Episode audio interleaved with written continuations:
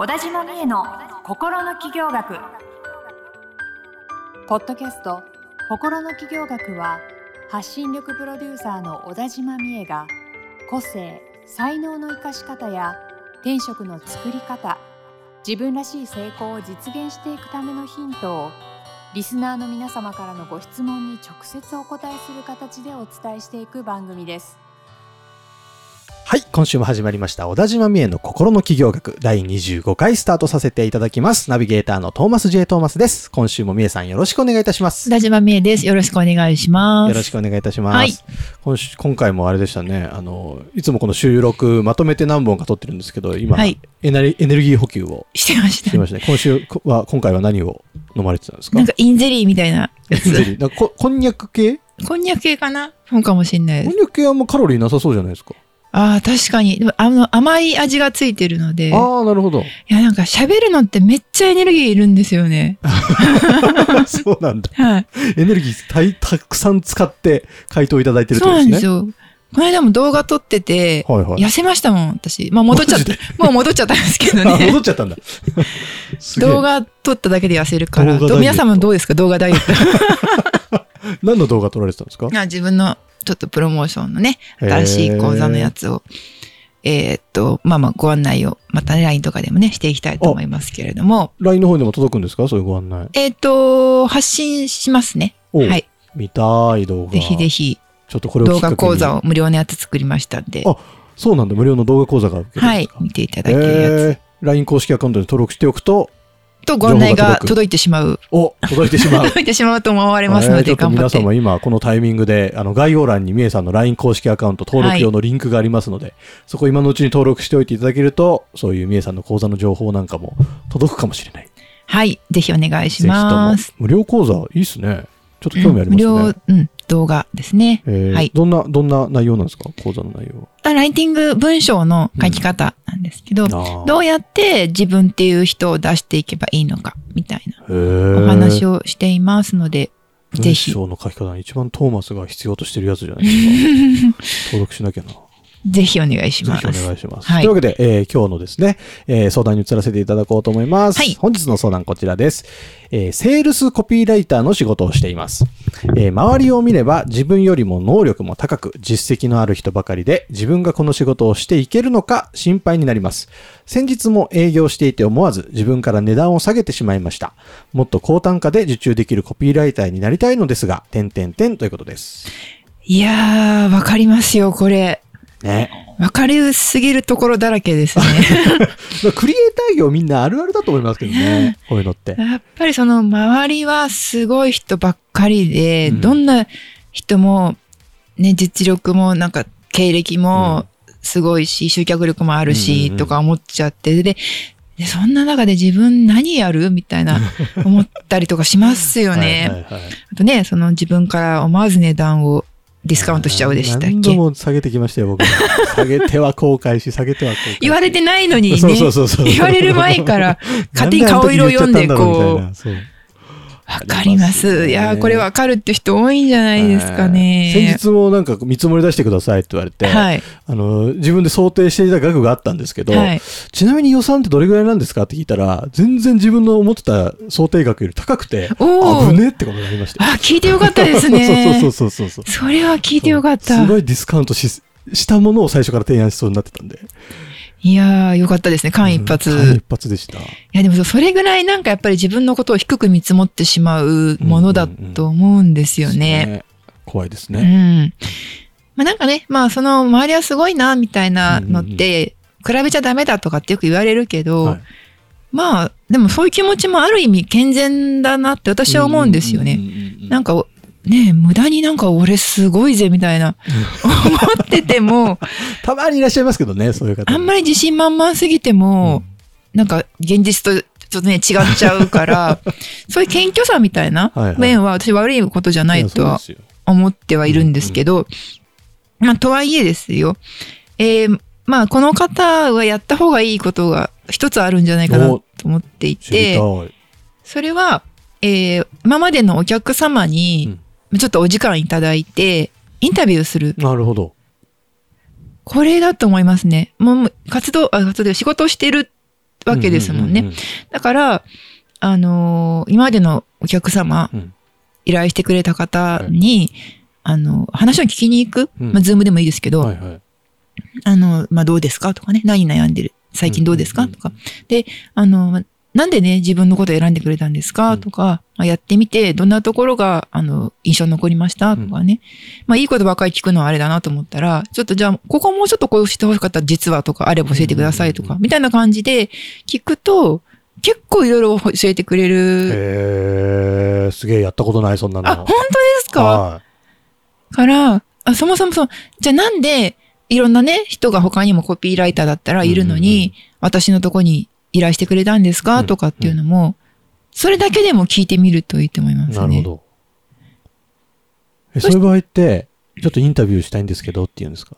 まあ、インタビューでもいいし、そうですね、あの、関係性があるから、うんえっと、以前ね、お世話になって、で、例えばですけど、いあの、今、これからちょっとメニューの改定とかしていきたいので、うんうんあの、ぜひ、そのなんとかさんにお話を伺わせてもらえないかなと思ってっていう感じ。素敵。そうそうそうそう。それで、で、あの、なんだっけ？えっ、と、なんだっけ？あ、そうそう。なんで私のことをね、うん。選んでくれたんですか？って言った時に、まあ、例えば、えー、なんだっけ、なんかホームページ見たんだよね、とかって、うんうんうんなんかこう、やっぱ漠然とした答えが返ってくる場合もあるわけですよ。はいはい。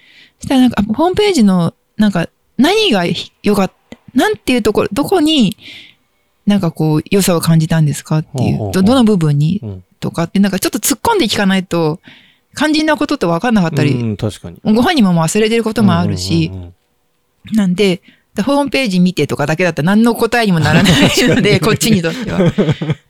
で何が良さそうと思ったんですか？みたいな。うん。で、それで例えば、え、なんか、わかんないけど、トーマさん誠実そうな感じしたしな、みたいな。え、ありがとうございます、みたいな。え、な、何を見て誠実って感じてくれたんですか？みたいなのとか、で、じゃあ実際にやってみて、そのイメージってなんか変わりました？とうんうんか、うんうん結構深深く。へえ、面白いっすね。なので、アンケートとかじゃダメなんですよ。なるほど。ちゃんと対面で。か会話しない会と掘り下げられないから、へえ。まあアンケート、最悪アンケートでもいいんですけど、うんうんうんでもほら書くとなるとみんな構えちゃうじゃないですか。うん確かに。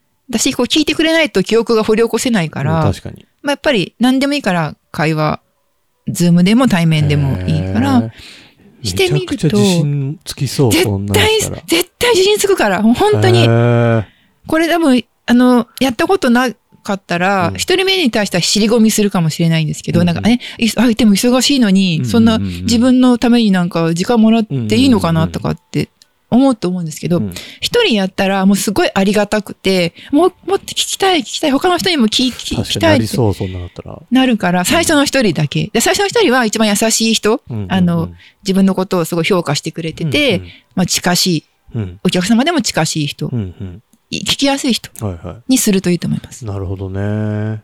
なんか定期的にそんな風にお客さんとコミュニケーション取ってったらいいかもしれないね。うん、まあ次のお仕事もね、もらえるかもしれないですし、まあ何よりも本当自信がつくので、うんだから自分が他の人と比べて、なんか、あここがダメだみたいに思ってたところを、全然お客さんそんなとこ気にしてないみたいな。逆にその自分の良さを教えてくれるから、うんぜ、ぜひこれはやってみてほしいです、えーちょっとやってみたくなってきたな、それ。うん。やってみてください。で、トマスのお客さんいっぱいいると思うんで、いろんなことを言ってくれると思いますよ。なるほどね。ん。皆さんも結構そういうコミュニケーションは取られてるんですか？そうですね。やっぱりあの、講座の参加してくださった方とか、うん。まあ終わった後に、まあ、そのまあ、まずその、感想をいただいたりもするし、あの、お時間ある方には、ちょっとじゃあお話、もうちょっと聞かせてもらっていいですか？みたいなこともやったりとか、いや、すごい大事ですね。そうですね。うん今時オンラインとかズームとかでも聞けるから、そう、できるんやすいで、ね。はい。たね私も問いつつ、今ちょっとこのところ、少しやってなかったんで、今喋りながら、やろうって思いました。はい。ね、でも結構自分自身の仕事とかも多分皆さんそうだと思いますけど、状況変わっていくので、うんその都度都度聞いていくと、やっぱりいろいろ情報が入ってきて、そうそうそう。いいかもしれないな。いいとで、多分ね、あの、いろんなこと言ってくださると思うんですよね。うんで、多分自分としてはやっぱりその、ライターだから、うん書くスキル、技術のみに結構意識が向いてて、はいはい。それで、この技術が高いとか低いとか、っうんていうところにね、あの、め結構フォーカスしてると思うんですよ。うんうんうんうんまあもちろんそれは大事なことなんですけど、うんあの、ただ、そこは、あの、磨きつつはっていうのは前提ではあるけど、うん。結局やっぱそこだけで選ばれてるわけじゃないっていうのをうん。知ることもすごい大事だと思ってて、やっぱりね、話して嫌な人とお願いしようと思わないですから、ね。やっぱりなんか、その、人柄の良さとか、うん。うんうんまあそういったこともね、あると思うんではいすよね。はいはとか、まあ対応がね、こういうところが良かったとか、そういうことも教えてくれると、初めて、あ、そうなんだって、なんか自分でそれ当たり前に多分やってるかい。ら、はいはい。そこでそんなことで喜んでくれるんだみたいなんポイントも分かったりとかするし、それはそのスキルとはまた別の部分ではいはい、自分自身のその人間性みたいなはいはいはい。ところにも、あ、なんかじゃ自分でいいんだな、みたい 確かに、そこの自分自身の納得があったら、わざわざディスカウントしようとか思わなくなる思わないですもん。例えば、あの、話が得意な人じゃなかったら、うん。なんか、ああ、自分はあの人みたいに上手なプレゼンもできないからって思ってるかもしれないけど、もしかしたらお客さんは、いや、なんとかさんは、なんか、こう、他のよくいるライターさんみたいうん。にベラベラベラベラ喋らないから、うん。話聞いてくれるところが良かったんだよね、とか、んいうこともあるかもしれないじゃないですか。あると思そしたら、え、それ何？マイナス点じゃないじゃん。一気にプラスになるみたいな。確かに。のとかがあるすげえ。ので、インタビューすげえイン。タビュー、まあインタビューっていうのがね、ちょっと恐れ多い感じがしたら、うんちょっと、あの、話聞かせ、研究聞かせてくださいよってだけでいいと思うんで、なるほどね。まあなんなら、あの、ご飯食べ行きましょでそううそうそうそう、あその、おごりますんでとかでもいいし、引っ張り出していけばいいい話そうです、そうです、すそうです。意外とこう聞かれたら答えてくれるんで、向こうって。いや、本当最初の一人ですね。最初の一人ドキドキしちゃで、最初の一人は、一番、その、言いやすい人。う。うん。ああ、そっかそっか。あの頼み近しい人でね。きっと、あ、いいよいいよ、オッケーっていう人だし、いろいろ喋ってくれそうな人にするといいですね。なるほど。はいからどんどんどんどんちょっと、ちょっと厳しそうな人も手を出してみたりして。そうそうそう。まあ、厳しそうな人は後の方でいいと思う。やっぱ喜んでくれてる人、から中心に、はいちょっと自分のテンションも上げていきながら。うん、そうそうそうそう。いや、いい方法聞いたな。じゃあちょっとすぐ実習してみよう。えもしかしてこれほんと一人聞いただけで、うん値段上げようって思うかもしれない。ですよねこの人。そうですよね。うん。へえ。いや、素晴らしい発見ありがとうございます。はい。なんでぜひ、えーお客様にお話を聞きに行ってください。はい、聞いてみてください。はい。というわけで、えー番組の最後のサブカル紹介のコーナーに移ろうと思いますが、みえさん、今週は何でしょうか？はい。あの、私ですね、大学の時にう、ん。ブリジット・バルド、フランス人の女優さんで、まあ、まだご存命なんですけど、はいまあ、50年代、60年代とかに一番若くて活躍されてた方なんですけど、にめっちゃハマってまして。ちょうどその時、あの、ブームが来てたんですよ。うん。そのフランス人の若い女優さんたちのリバイバルみたいなのを映画館とかでやってて、うんそれでね、もう普通に映画館に出してたんで見に行ってたんですけど、うんブリジット・バルドが大好きで、うん写真集とかもいっぱい買ったりとかして。たんですけど、そのなんだ、なんていうの、まあ、ベベっていうあだ名のね、人で、本当にこう、女性、若い女性って感じの、こう、肉体美を誇るうんうんうんうん。女性なんですいけど。やなんか今、Google ので検索してみましたけど、はい画像見てみましたけど、見たことあります？うんうんうん。ブリジット・バルト。そう、もうなんかね、可愛くてね、素敵でね、うん。まあ大好きだったんですよ。で、その人の映画いっぱいあるんですけど、まあ、大体コメディが多くってあとはなんかちょっとゴダールの作品にも出てみたりとかへもあるんですけど、まあ一番好きかなっていうのが、あの、私生活って映画がありまして、ーうん。あの、こうマストロヤンニと共演しているんですけど、うん。なんかその、はフィクションもありつつ、でもその、なんていうの、詩詩小説みたいなのの要素もありつつみたいな、ちょっとこう、どこまでフィクションかな、みたいな。こう、彼女の、がスターになっていく様子を、こう、映画にしましたみたいな感じなんですけど、うん。なんかね、それがこう、え映像もすごい綺麗で、なんか、あんま覚えてないんですけど、覚えてない？フランスの田舎の方なのかな？なんか湖とか海とか、そそういうところの、そう、から、なんかこう、パリに出て行ってみたいな感じかな。なんかそのね、映像とかもね。あそう1962年の映画ですね。そうそうそうそう。だからそれがね、当時ね、いっぱいリバイバルされて、流行ってたんですよよ。気になる。フフランス映画ってなんかいいっすよね。フランス映画私大好きだったですね。僕もなんかね、見ちゃいますね、フランス映画。えー、なんかどういうのが好きとかありますか？どういうのが好きって言うとちょっとすぐ出てこないんですけど。フランス語も好き？フランス語、僕、あの10代の頃、あの、フランス映画いいなってなんか漠然と思ってて、うん。フランス語やり、喋れるようになりたいなと思って、なんか独学でずっとフランス語勉強してましたよ。えー、そうなんですね。全然言えないですけど、ジュネセパぐらいしか言えないですけど。